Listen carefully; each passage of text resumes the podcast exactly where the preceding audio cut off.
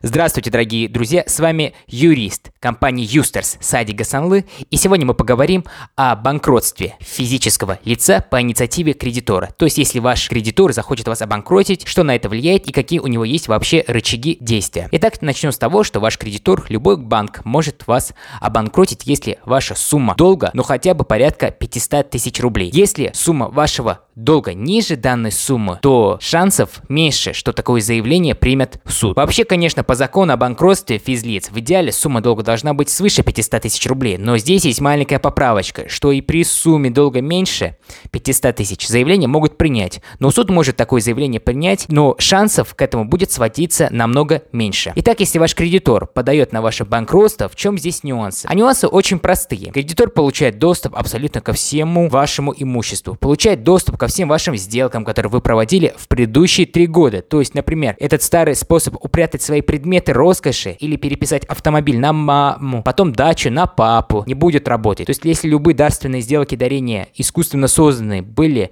по заниженной стоимости э, на лицо друга, то эти все сделки будут оспариваться. К сожалению, надо понимать, что кредитор будет подавать на ваше банкротство, только если он точно будет уверен, что у вас есть что забрать. Откуда кредитор может узнать, что у вас есть какие-то предметы роскоши. Или у вас были совершены какие-то сделки, которые можно оспорить. Все очень просто. У кредитора есть своя служба безопасности. То есть это может быть какая-то проверочка проведена, которую вы можете просто не знать. Либо вы сами при взятии кредита оставляли заявки там наличие автомобиля или наличие квартиры. И помните, когда вы берете кредиты, обычно в анкетах там спрашивается, есть ли у вас автомобиль, есть ли у вас недвижимость. Все эти моменты обычно кредиторы узнают. Дальше до выдачи кредита. В целом, конечно, ситуация не очень приятная, так как если кредитор подает на ваше банкротство, то он точно знает, что у вас есть предметы роскоши или были сделки с предметами роскоши, то, скорее всего, спасти их будет практически невозможно. Здесь, конечно, есть такие какие-либо нюансы, но это в основном единичные случаи. Еще часто спрашивают, нужно ли иметь судебное решение кредитору, чтобы подать на ваше банкротство. Нет, друзья, этого не нужно делать. Закон о банкротстве позволяет вашему кредитору, банку, подавать на ваше банкротство, не имея факта задолженности, подтвержденного